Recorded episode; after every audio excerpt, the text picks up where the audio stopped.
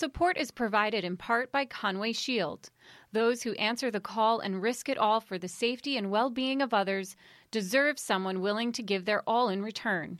Conway Shield is built on the shoulders of three service legacies.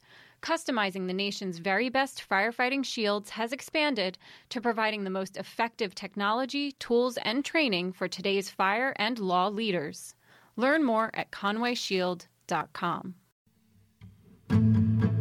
Thank you for tuning in to the Leadership Under Fire Humanizing the Narrative podcast. I'm Jason Brezler, Leadership Under Fire's founder. The conversation you're about to hear was originally recorded in the summer of 2020 and features host Patti Murphy and American baseball executive Sandy Alderson, general manager of the New York Mets at the time. Sandy currently serves as the president of the New York Mets and has been a front office executive in Major League Baseball for 40 years. Under his leadership, Major League Baseball teams have won six division titles, three American League pennants, one National League pennant, and a World Series championship. Sandy has held executive leadership roles with the Oakland Athletics, San Diego Padres, and New York Mets. Under his leadership as general manager, the Oakland Athletics played in three consecutive World Series from 1998 to 1990 and won the 1989 World Series. Sandy guided the 2015 New York Mets to a National League pennant and the World Series. He's also served as an executive for Major League Baseball on two separate occasions. Sandy was the principal architect of Moneyball and the Oakland Athletics organization. Sandy reformed the way the Athletics did business in virtually every regard. He revolutionized the ways in which the club scouted and identified talent, used analytics, approached the mental game, and conditioned their athletes. Sandy's approach to fielding a competitive team while at the helm of the Athletics was unconventional. Decades later, those once progressive tenets are now part of the game's orthodoxy in virtually every organization in professional baseball. Sandy has been a trusted source of insight and encouragement in shaping LUF's approach to systematically optimizing human performance in the fire service and ultra competitive and or lethal endeavors. LUF recently launched the LUF Human Performance Team of Teams, a collaborative network of human performance leaders from around North America. Though in its infancy, the LUF Team of Teams network will consist of several networked functional teams dedicated to exploring and advancing specific pillars of human performance. Each of the teams are named in honor of a human performance pioneer, and we thought it would be fitting to name the program manager team Team Alderson in honor of Sandy's immense contributions. Leadership and service are in Sandy Alderson's bloodline. His father was a seasoned Army Air Corps and Air Force pilot who flew in World War II, Korea, and Vietnam. Sandy graduated from Dartmouth at the height of the Vietnam War and did an unpopular thing, particularly as an League graduate. He took a commission in the United States Marine Corps. Second Lieutenant Alderson soon found himself in Vietnam as a platoon leader of U.S. Marine infantrymen. Sandy was commended for his combat leadership in Vietnam with a Bronze Star with a Valor device. After returning home from Vietnam, Sandy received orders to the Marine Corps' prestigious 8th and I barracks in Washington, D.C., a billet customarily reserved for officers destined for great responsibility in the Marine Corps. Though Sandy unquestionably had a bright future in the Marine Corps, he opted to depart the service and attend law school at Harvard. In professional baseball circles, Sandy is revered as a maverick for his baseball intellect, but more importantly, he is respected and admired for his character and moral compass. Sandy's been recognized in recent months by the New York Friends of Vietnam Veterans Plaza and the Marine Corps Law Enforcement Foundation for his leadership and civic virtue. The same character and conviction that was central to Sandy's leadership style as a leader of Marines in combat have been at the core of how he's conducted himself in business and professional baseball for the past four decades. Sandy's character is perhaps most evident in what the organizations under his charge do not just on the field, but also off the field. Under Sandy's leadership, the New York Mets have consistently and quietly gone above and beyond in supporting our nation's veterans, Gold Star families, and the families of fallen first responders. Not because it is favorable for the brand, but because it is the right thing to do.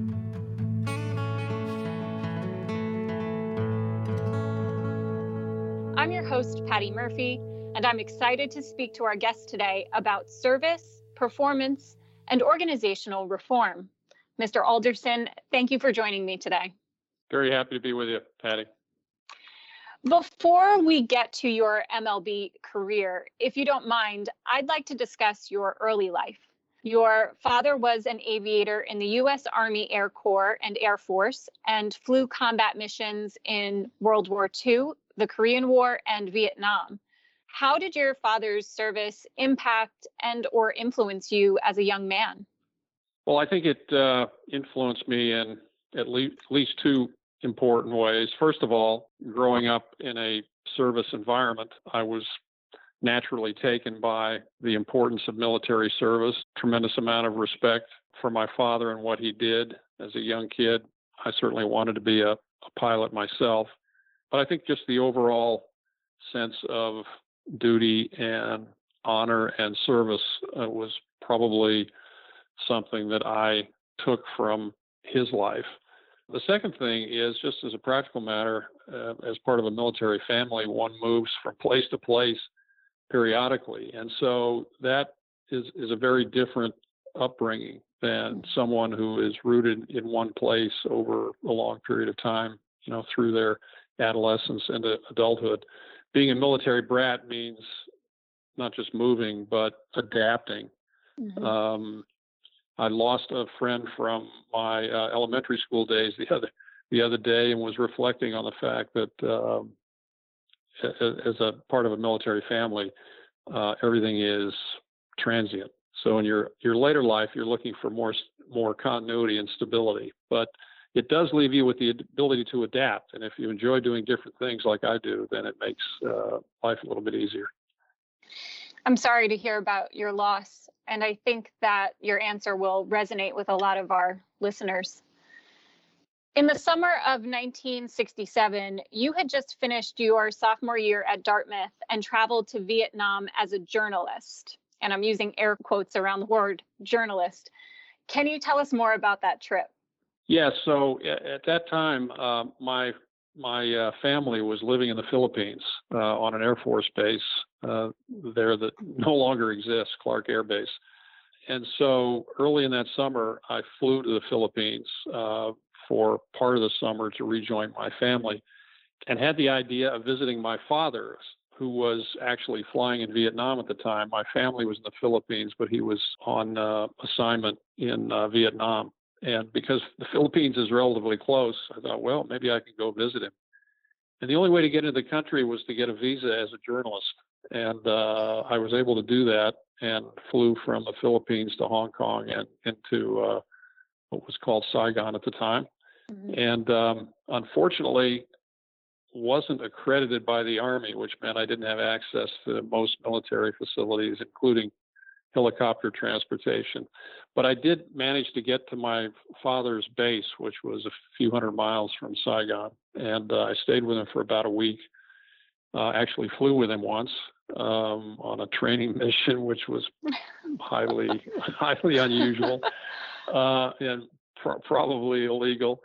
Uh, and then I came back to the Philippines, but because I wasn't accredited in '67, I decided, you know, I'm going to go do this again. So in 68, I went back to Vietnam as, as a journalist. My father wasn't there at the time, but uh, I spent much longer there, about a month, uh, traveling around the country and doing what journalists did. Um, mm-hmm. You know, go, going out in the field with Marines or flying on uh, air missions and so forth. Um, you know, I, I, have to admit that you know it was it was easy to be there for a month and not 13 months but um, I did learn a lot, and uh, mm-hmm. it you know was quite a quite an experience for somebody who was 18, 19. Wow. You graduated from Dartmouth in 1968 and did somewhat of an unpopular or certainly an uncommon thing at the time as an Ivy League graduate. You commissioned as Marine Second Lieutenant at arguably the height of the Vietnam War. What was your thought process then? Well, when I came out of high school in 1965, I actually wanted to go to the Air Force Academy and didn't pass the eye test and ended up in Naval ROTC at Dartmouth. So I made the decision to go into the military at least for a period of time before my freshman year of college and really before the Vietnam War had become as central to world events as it became by 67, 68. In 67, just after I'd come back from from the Philippines and Vietnam as this putative journalist, I did decide to go in the Marine Corps. I decided on the Marines over the Navy. And, you know, at that time, I was, again, motivated by, you know, my father's service, what, what I had observed uh, overseas, a sense perhaps misguided in in retrospect that you know this was the right thing to do. So I was actually quite gung ho. It was unpopular on campus. Um, were at protests when we uh, did our RTC drills. When mm-hmm. I was mm-hmm. commissioned, um, we had state troopers uh, surrounding the commissioning ceremony for fear of demonstrators and protesters. But you know, to some extent, it was a them versus us kind of attitude. And and from my standpoint, I was very happy with the choices that I made, and I was looking forward to serving the country.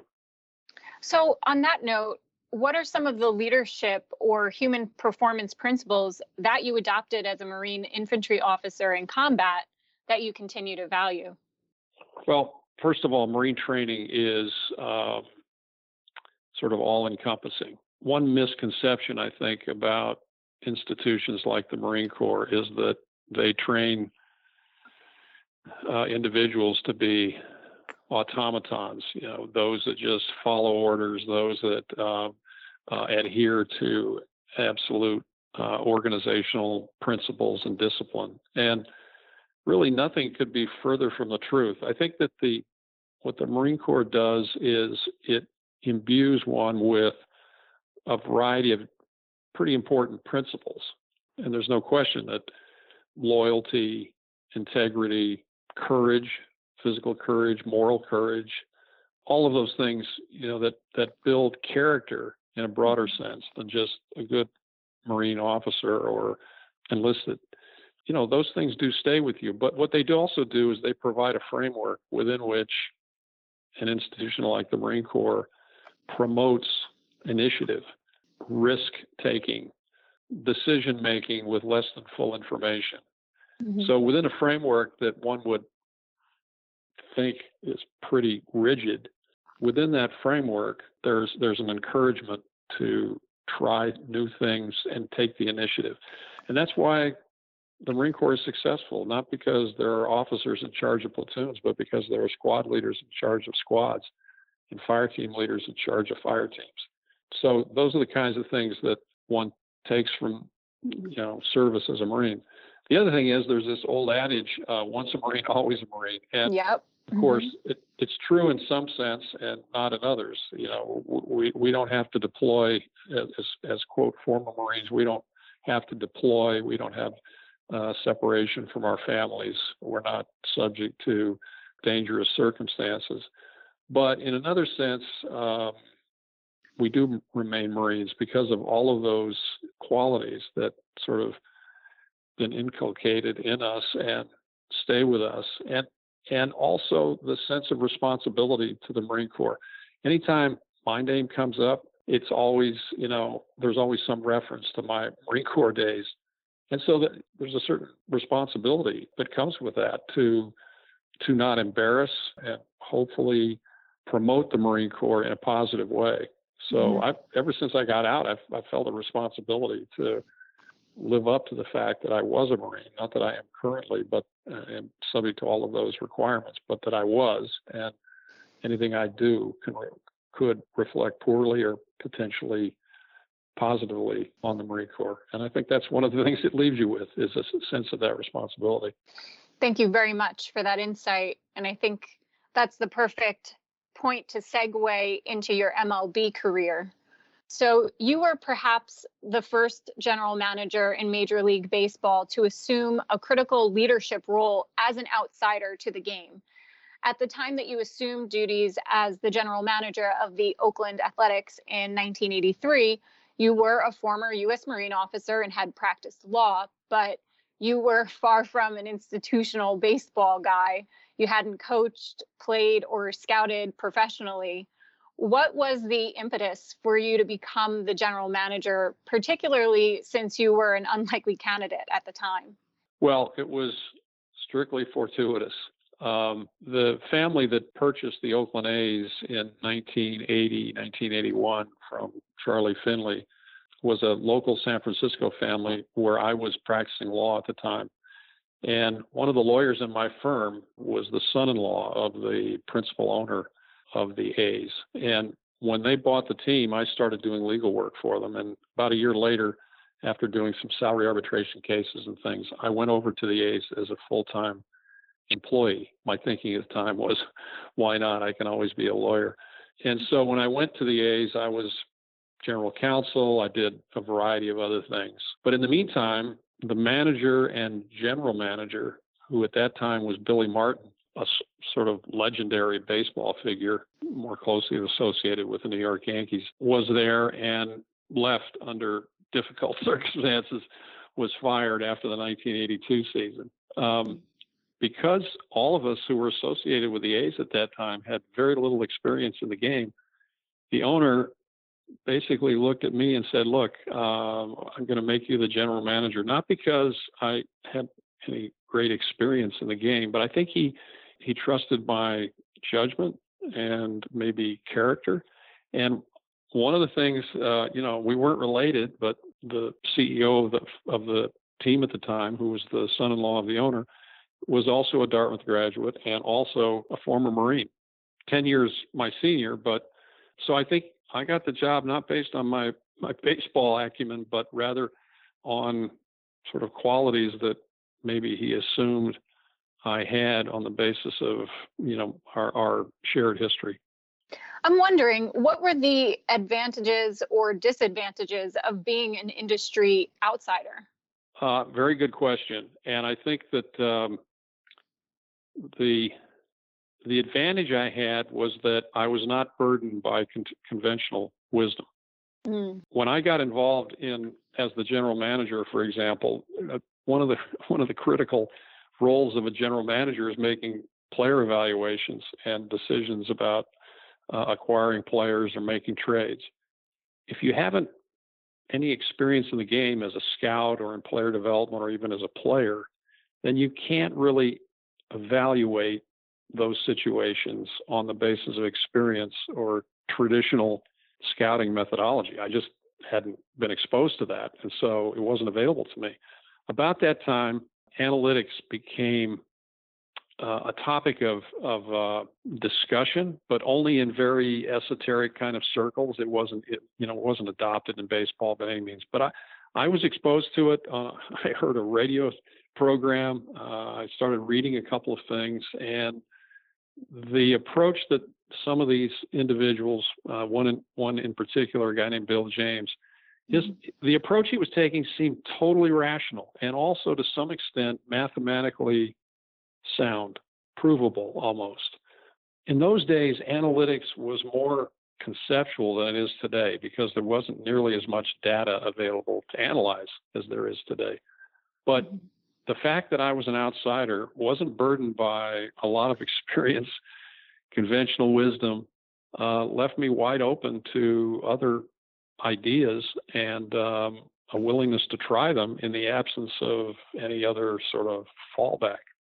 So being an outsider at that time was absolutely critical to, I think, whatever success we actually had. I really appreciate that response. You know, when we look around professional sport today, especially Major League Baseball, we see many front office executives who fit a mold strikingly similar to yours Ivy League educations, analytical, and intellectual types who are relatively young, no playing or coaching experience, and often much younger than the on field managers under their charge. Why do you think that has become an industry standard of sorts? I think the reason that it's become an industry standard is because of the importance of data mm-hmm. and analytics and sort of decision science as it relates to baseball versus the value of experience. And I, the, the reason I say that is that if you think about experience, which is sort of a traditional uh, form of, of educational development, mm-hmm. it's essentially a small sample and sample size is really important uh, when you talk about decision making and and uh, analysis. Mm-hmm. Experience is watching baseball games as as an individual, maybe watching hundreds of games, but really experiencing only those things that are directly uh, in which you are directly involved. Data provides and and data analysis, but but data itself is a larger sample, a huge sample and is a way of taking a lot of experiences and bringing them, aggregating them, and then making decisions based on not just the, the experience of one individual, but the experience of hundreds or thousands of individuals. And so baseball has lent itself to data mining, analysis, and so forth. And as a result, more and more people who are adept at using information, aware of you know decision science, and therefore probabilities and efficiencies uh, have become more and more important in the game. Now, I'm not saying that's a good thing. I think that the goal of efficiency and highest probability in baseball is actually taking a lot of the fun out of the game and a lot of a lot mm. of the mm. unpredictability out of the game and has made it as it's practiced by 30 teams pretty homogeneous and i think that's a problem because baseball's entertainment and mm-hmm. entertainment needs to be somewhat unpredictable even scripted programs uh, have an element of surprise in them. Uh, reality TV is, is all about surprises, and the question is whether baseball is becoming more of a sp- scripted form of entertainment or a spontaneous one based on, you know, reality. So today, unfortunately, we have lots of people who are focused on efficiency and probability and not on entertainment. And um, I think it's actually gone too far. The mm-hmm. ideal person to run a baseball team, I think, is a person who has the intellectual capacity to handle data, handle various systems and theories and concepts, but also one who has experience in the game, either as a scout or a player. Yeah, that's the ideal person. So the ideal person to me is not an Ivy League graduate with curiosity, but a former minor league player or ma- or major league player with the same curiosity and the mm-hmm. same, you know, mental capacity and orientation to do all the work that's necessary. Just because you're a great player doesn't make make you a great decision maker. But it's tough to be a great decision maker when you don't have some identity with the people you're involving, some sense of empathy or shared experience.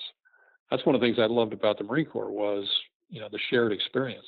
Whether you're a mm-hmm. lieutenant or major or general or a corporal or a private, um, everyone has a responsibility and everybody is functioning under the same basic principles, but we're all in it together. Anyway, so I, I think that I think you're right. I think what we have today is kind of a third or fourth generation of what I represented 40 mm-hmm. years ago, but I'm not sure we're we're at a good place right now in terms of uh, how decisions are made and, and what the game looks like from an entertainment standpoint as a result.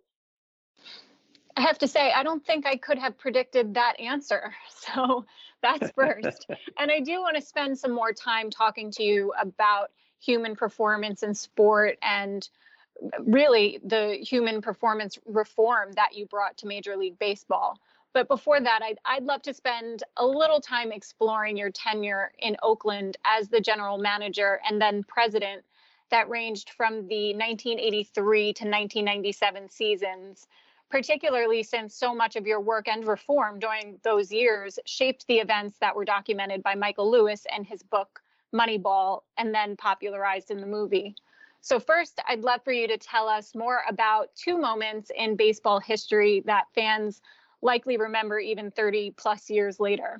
The 1988 World Series produced perhaps one of the greatest moments in World Series history in the form of Dodgers Kirk Gibson homering off Hall of Fame closer Dennis Eckersley, though maybe not one of your favorite baseball moments.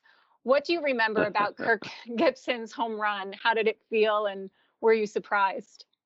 Well, I didn't feel good, and I was surprised and uh, mildly shocked. Um, so, leading up to that moment, uh, you know, Dennis Eckersley was on the mound. We had a uh, one-run lead, bottom of the ninth inning, the first game of the World Series, which is really a critical game. Uh, mm-hmm. If you win the first one, particularly on the road, it's a very important indicator of, of uh, maybe winning or losing the rest of the series. Before Gibson came to the plate, another player came up with two outs, and his name was Mike Davis. He had played for Oakland the year before, had had a very poor year, but ended up uh, walking. Now, Dennis Eckersley never walked anybody in that, that year. uh, that was really um, concerning. And not that, you know, I felt like some premonition, but at the same time, Eckersley never walked anybody. Uh, Gibson came out of the dugout, you know, wasn't able to play because of an injury, kind of shuffled to the plate, got a 3 2 pitch and hit it out. And I was sitting in the uh, first row of seats behind the Oakland dugout. So on the first base side, that ball went into the right field seats, and it was, mm-hmm. um, you know, an absolute shock. The pandemonium in the in the Dodger Stadium you know disbelief on my part. My son my seven year old son was sitting in my lap at the time. So anyway you know after the game dennis was really terrific you know talked to the press. I think he was in shock himself. Mm-hmm. and at the time it was a young team. I was a young executive and i don't think we felt that it was you know the death knell for our chances but i do think it had a had a psychological impact. And then of course the following day we had to face Orel Hershiser, who was by far the best pitcher in baseball that year, and we lost that game, and we're suddenly down two nothing. So it was it was quite quite a moment. It would have been great if we'd had that moment and then gone on and won the World Series. Then we we could have had our cake mm-hmm. and eat it too. Had been part of a historical moment, but but one nonetheless. But it didn't work out that way. Well, thank you for revisiting that with me. And these are moments that fans are very familiar with, but sometimes hearing that firsthand account brings a whole new uh, perspective to those scenes. So thank you for that. And the second sure. moment I want to revisit is game three of the 1989 World Series between the San Francisco Giants and your Oakland A's was scheduled to get underway on the evening of October 17th, 1989. And at 5:04 local time, an earthquake occurred, registering 6.9, causing 67 deaths and billions of dollars of damage to infrastructure. What do you remember about those minutes at Candlestick Park in San Francisco and the days that followed, particularly from a leadership perspective? Well, again, uh, surprising, if not shocking moment. But at the time that the earthquake started, I was in a, a suite down the left field line in Candlestick Park with my wife and uh, son. And when it started, I actually thought that there was just some commotion in the upper deck. The box we were in was kind of hanging off the uh, upper deck. Uh, then when it continued on, I realized it was probably an earthquake, and I got everybody in the door frame, which was really all we could do. It's one of the things they tell you to consider when you're in an earthquake. Get get in the frame of a door. There's a little more reinforcement there. And you know the interesting thing about an earthquake, we lived in San Francisco for 20 years or so, and um, when an earthquake hits, this wasn't the only earthquake I, I had ever experienced. But when you when you, ex- you experience an earthquake, it's usually in a different place each time. So if you're in a building, you have one you you have one sensation. If you're in a stadium, you have a different sensation. If you're in your car, it's completely different. And so it's not as if you say, "Oh yeah, this is an earthquake, here it comes," and it's kind of a similar experience. They're they're all very different. Mm-hmm. And so in the immediate aftermath and looking around, there was no apparent damage, and so I just thought it was, you know, a, trembler, and uh, the lights had gone out. But I figured the lights, you know, they'd get the lights back on, and we'd continue to play. Within a few minutes, there were television pictures of the damage to the Oakland Bay Bridge and the freeway in Oakland and some of the places in the Marina District in San Francisco. And so within a few minutes, we realized that things were not good and that the game would probably be delayed. First reaction from a leadership standpoint was, you know, to make sure everybody was safe. And so we, we got players and families actually on the playing surface out in the middle of the ballpark. And then several hours later, we're able to get buses back to Oakland. I mean, one of the questions we had was what other bridges are damaged and is it safe actually to go anywhere in the Bay Area if you have to use a bridge or some other uh, structure of that type. Uh, but anyway, we got everybody uh, home, and then it was a matter of waiting to decide whether to resume the series or not. And mm-hmm. you know, it was important to address all of the local issues, the the injuries, the deaths that were incurred, the damage that was inflicted on um, infrastructure and so forth. I mean, it was a period of mourning mm-hmm. that was uh, certainly appropriate. At some point, it became clear that MLB was just waiting for the right time to reopen the series. And so, you know, what was difficult for us was recognizing that we, we needed to honor the losses that had been experienced, uh, particularly in the East Bay, where most, of, I think, of the deaths occurred near Oakland, but also a responsibility to the community and to our fans to do what we could if the game if the games were going to resume to actually go win the World Series because they would remember that for as long as they would remember the earthquake. And so at some point we we just decided, look, that was our important that was our mission. I felt we had appropriately waited a period of time, but now it was it was important for us to prepare for a resumption of the World Series. So we we flew to Phoenix, Arizona, uh, working out there and end up playing an exhibition game against our instructional league team, and flew back and of course won the next two games. The Giants didn't do any of that. So you know, from a leadership standpoint, we had to make a decision of, about what was important, what was appropriate, short term, as well as long term, and you know that responsibility was to the community, but in two divergent aspects a period of mourning and honoring what sacrifices that had been made and losses that had been incurred. But on the other hand, responsibility to do as well as we could as the World Series resumed. And so we took a little criticism from the commissioner at the time, but mm-hmm. I didn't really care. Again, at that point in time, we needed to go figure out a way to win. And um, fortunately, we were able to do that. Given that our listening audience is made up of many first responders, it's interesting to hear you humanize that leadership response at an organizational level to um, such an event. The first responders, of course, were hugely important, and um, you know, part of our responsibility in the community was to ensure that we weren't interfering with their work. Number one, supporting their work. Number two, and then ultimately honoring their work. Number three. So that that was really a judgment call based on the passage of time and and what we projected would be important. Moving to reform and human performance in Major League Baseball. We were touching on it earlier, but I want to dive in now.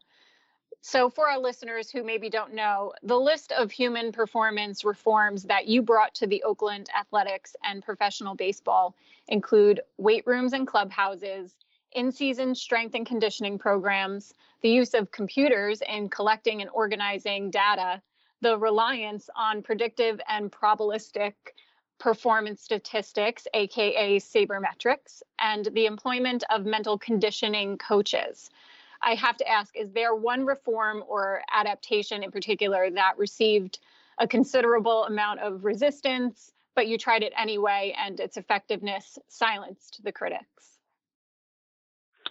Yeah, I think that uh, the one that suffered the most resistance was the uh, the use of mental conditioning mm. uh, coaches. At that time, you know, baseball was a very traditional sport, and organizational uh, ideas were fairly conservative. And when you bring in a mental skills coach who isn't necessarily a trained baseball coach, not trained in the you know the physical skills involved in playing the game, but rather somebody who is bringing sort of mental components. What that means is that the mental skills coach actually has applicability across the board to all of the different coaches, whether a pitching coach, a hitting coach, outfield defense coach, catching, whatever. His work would apply across the board. And what that means is that there's there can be in, in the traditional sense, some incursion into those areas on the part of the mental skills coach that sometimes the more traditional coaches with traditional you know categories of responsibility they don't appreciate. They don't want some guy coming in and talking to their pitchers or they don't mm-hmm. want somebody coming in talking to their hitters. And so from that standpoint there was resistance. And the resistance was a function of the leadership.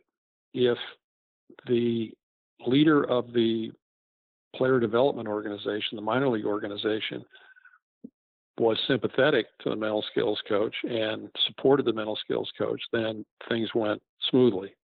if, on the other hand, say a major league manager or a major league coach objected, it got a little more complicated. And so I think, still think, with respect to mental skills training, there is resistance in baseball today. Not across the board, mm-hmm. because mm-hmm. uh, mental skills training has become fairly routine with most organizations. But there are still pockets of resistance that are predicated on longer held, more traditional attitudes about coaching and uh, territory and you know the the efficacy of some of these uh, health skills. You know, I should mention that I met you in 2016 at the FDNY as the department was rolling out its mental performance initiative, and I was fortunate to sit down with you and interview you for a film I put together on that. And one particular reform that I have heard you speak to the FDNY's senior leadership about involves the work of Harvey Dorfman and his book, The Mental Game of Baseball.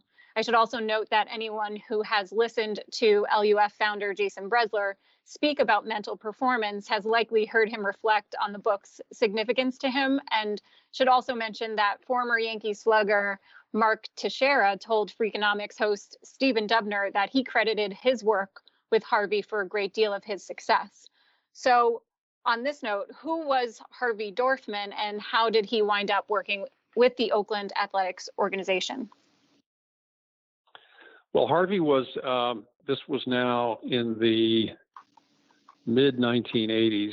Uh, Harvey was a, a journalist, sort of a stringer, uh, writer, and also had some training in psychology. He was living in Vermont at the time, and um, we happened to have a minor league team in Vermont. And at some point, Harvey befriended the manager there and uh, began talking to the manager and discussing some of these concepts. And the manager talked to the head of our player development, a guy named Karl Kuehl. Mm-hmm. Karl Kuehl then um, mentioned him to me, and uh, we were all intrigued by what Harvey might be able to bring to some of your young players. At the time, I viewed Harvey like a guidance counselor uh, in a in a high school. Keeping in mind that in player development in baseball, you know, we often have young kids, 18, 19, 20, 21 years old, and so Harvey, more through his personality than actually his professional qualifications, was a tremendous um, motivator, but also counselor for our players as as well as for our coaches. You know, mental skills training is not all that complicated. There are, you know, a handful of techniques that people use. Self-talk, establishing routines, breathing. You know, there there are a handful of those concepts. The real question is how do you get people to one accept their validity and then two actually implement them. And so much of that success in that regard is a function of the personality of the mental skills trainer as opposed to the concepts themselves. There has to be some motivation to adopt these things, and usually that comes from somebody who is able to promote them. And Harvey had this incredible personality. He was the most unlikely baseball coach. He wasn't an athlete. He didn't look like an athlete.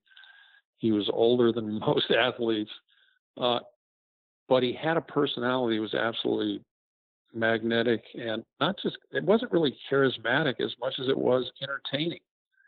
Um, there was an old show on television that goes way back before your time and most of our listeners' time called the Phil Silvers Show, and it was about a army sergeant named named Bilko, and Harvey was a an absolute identical twin to Phil Silvers. And if if uh, anybody's ever seen Phil Silvers in action, he was he was a loud uh, sort of Brooklyn accent personality, uh, no shame whatsoever. He even wore a uniform. Harvey Harvey wore an A's uniform and uh, he looked completely out of place, but endearing at the same time. It was just he, you know, he had no shame uh, he was just an unbelievable personality. And to me, what it demonstrated was the importance of the right people in the right mm-hmm. positions. But the reason we brought Harvey in, honestly, was because of an attitude we had in the organization at that time was was simply, look, this seems like a good idea. It looks like it could probably do us some good. It might help us. Let's try it. And being in an environment where risks are encouraged, you know, prudent risks, mm-hmm. um, things that have a probability of have, have some possibility of success, you know, a willingness uh, as part of the institution or the organization to try them and not be afraid, not be risk averse to at least trying new ideas. I think that was the key to almost everything we did was a willingness to try it. If it didn't work out, okay, we shelved it, but we were none the worse for wear. That I think was one of the reasons why we we tried so many things and and honestly because the people working with me were so capable, the Harvey Dorfmans, the Karl Kuehls, etc. Most of it worked out. I think something that you shared with me during your interview in 2016, I wish I could remember the quote exactly, was something to the effect of, you know, if you ask yourself, does this make sense? And if the answer is yes, then you have to try it. So that's to your point about what you just shared with Harvey and, you know, organizational reform. And I want to talk about Moneyball a bit more because a big part of Moneyball centers around the Oakland Athletics embracing analytics over intuition to evaluate talent and make decisions regarding rosters, lineups, matchups, and more. And you were talking about this earlier, but I want to ask you what are some of the limitations or pitfalls of an emphasis on performance data? Well, what performance data allows you to do is identify efficient outcomes, more probable outcomes. I mean, it, it doesn't get you to a point of accuracy, 100% accuracy. It really is a matter of estimating probabilities and putting yourself in the best position to succeed. But there's still a substantial part of the equation that is subjective in nature. And that's in part because not everything is measurable. Mm-hmm. And and if you're involving human beings, there is almost by definition some aspect of what's going on that will never be measurable because, and not to say, you know, in, in a, sort of in a cliche that you can't measure the human heart. It's just that not everything is predictable. Mm-hmm. The weather can change. Uh, somebody can get sick, break a wrist. You know, the, the, the possibilities are endless. So not everything can be reduced to an equation. Uh, and that's true in finance, it's true in everything just because you're doing analytics doesn't mean that everything is absolutely objective.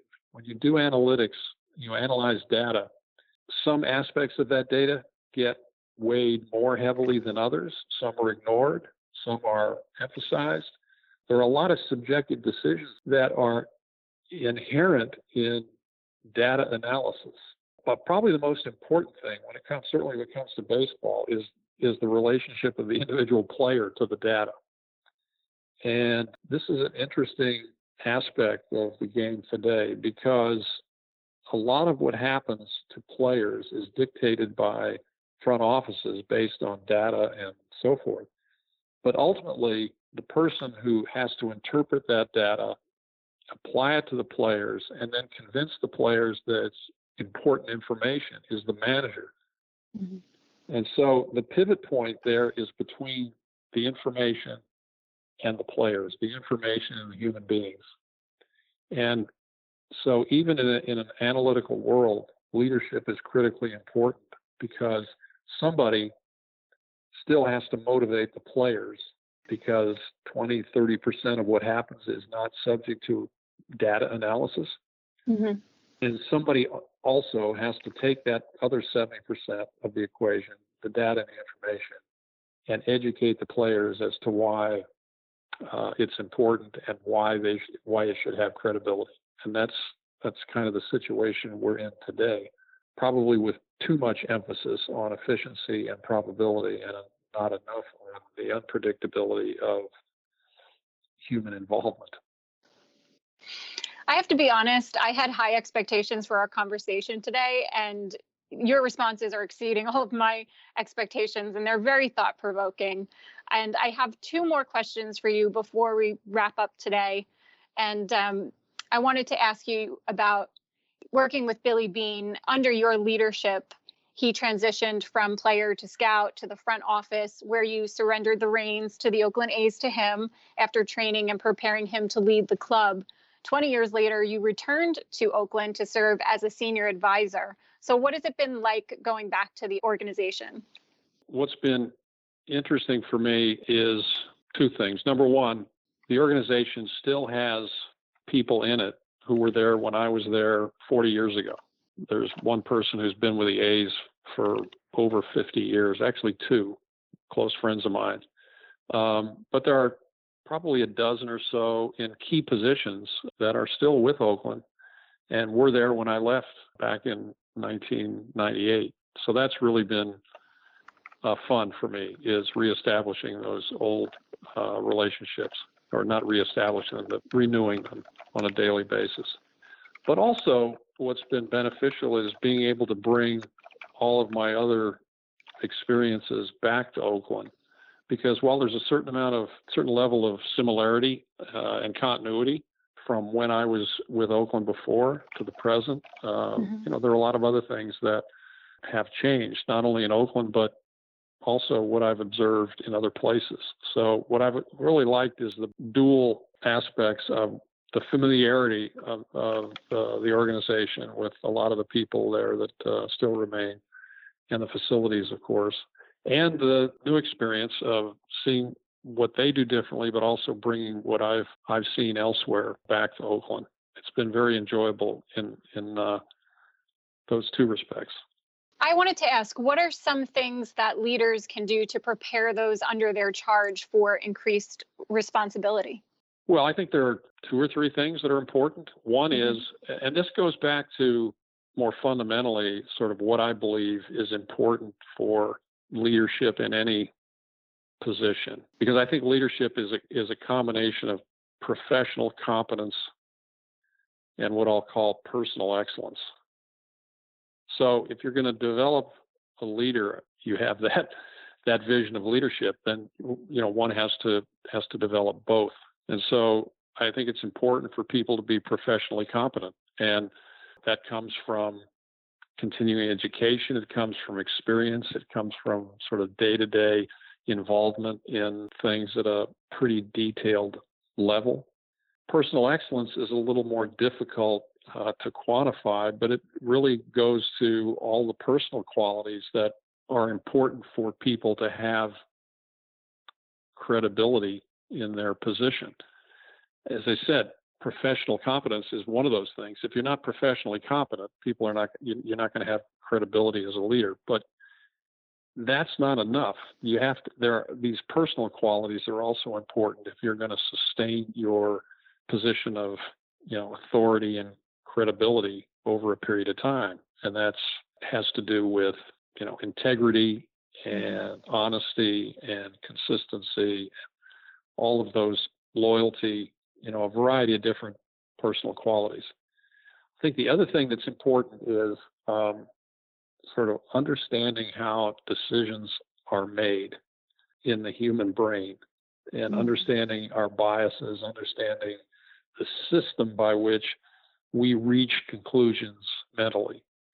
So in developing these these individuals, one, they have to be exposed to you know professional development, continuing education. They have to be able to model the kind of conduct that you're promoting. And so they have to have, you know, a mentor or someone they can model that is demonstrating those qualities. And then I, you know, I think they do have to understand how the mind works and the hidden biases that exist. Mm-hmm. So, how do you promote all these things? Well, I think the best way to do it is to delegate and delegate and delegate and supervise those delegated responsibilities, but making sure that people have opportunity to make decisions within a framework. When I was with Oakland initially, you know, as you know, minor league teams are all over the country, so it's not like you can supervise a minor league manager in uh, Huntsville, Alabama, from mm-hmm. Oakland, unless you know you're on the phone for an hour every day. And so basically, we had like three principles. That guided their decision making at these remote locations. Sort of like Marine Corps principles or fire department principles. Here, here are three or four principles that are pretty general. They're not intended to be restrictive. They're kind of general. Go make your decisions. Go do it. Go manage. And if you, in our judgment, violate one of these things, we'll let you know and we'll learn from it. We'll move on. But perfection is not the standard by which we measure success or failure. And that's that's one of the tough things about measuring success or failure. What level of failure is acceptable given the importance of accepting risk, personal growth, etc. There's some level of failure that is sort of inherent in the learning process. And uh, I think that's true with respect to leadership also. Excellent. And I do love that example of minor league teams and having to manage remotely, especially right now, as many people are having to deal with managing scenes that they're not physically on, but they haven't experienced that before. So, very timely. Lastly, many of our listeners are not only passionate about improving their own performance, but also enhancing the performance of their teams and organizations. And it is probably fair to say that this sort of endeavor is commonly met with resistance or ambivalence, sometimes even in high performance teams. So, given that there has been no bigger champion for optimal human performance in professional baseball, what are one or two pieces of advice or counsel that you have for leaders who are passionate about such endeavors in their industries? I think the most important thing is for people to remember that bottom up change is is possible. Uh, that you don't have to be the leader of an organization to affect change. I was at a uh, West Point leadership conference about two years ago, and it was a three or four day conference, and it was put on by the leadership department at West Point. There were various uh, guest speakers and panelists there, and one of the topics was bottom up change. And the example that I used was leadership under fire. And the way in which Jason Brezler, who's been central to this effort uh, from the very beginning, was able to implement effectively bottom up change at the New York Fire Department. Now, there has to be a willingness on the part of an organizational leadership to consider changes made from within the ranks. But to the extent that one feels strongly about those changes and passionate about them, I think the most important thing one can have is persistence. But realizing that it's possible and having the persistence to pursue that change, given the, given the possibility, I think are, are, are very important. Mr. Alderson, thank you so much for taking the time to speak with me today and answer all of these questions and share so much knowledge and insight.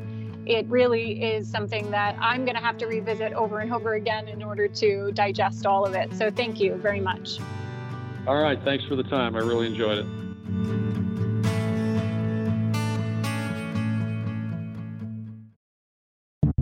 The Leadership Under Fire podcast provides a platform that helps to prepare performance leaders to navigate the moral, mental, emotional, intellectual, and physical rigors in high risk and ultra competitive settings by developing strength of mind, body, character, and critical thought.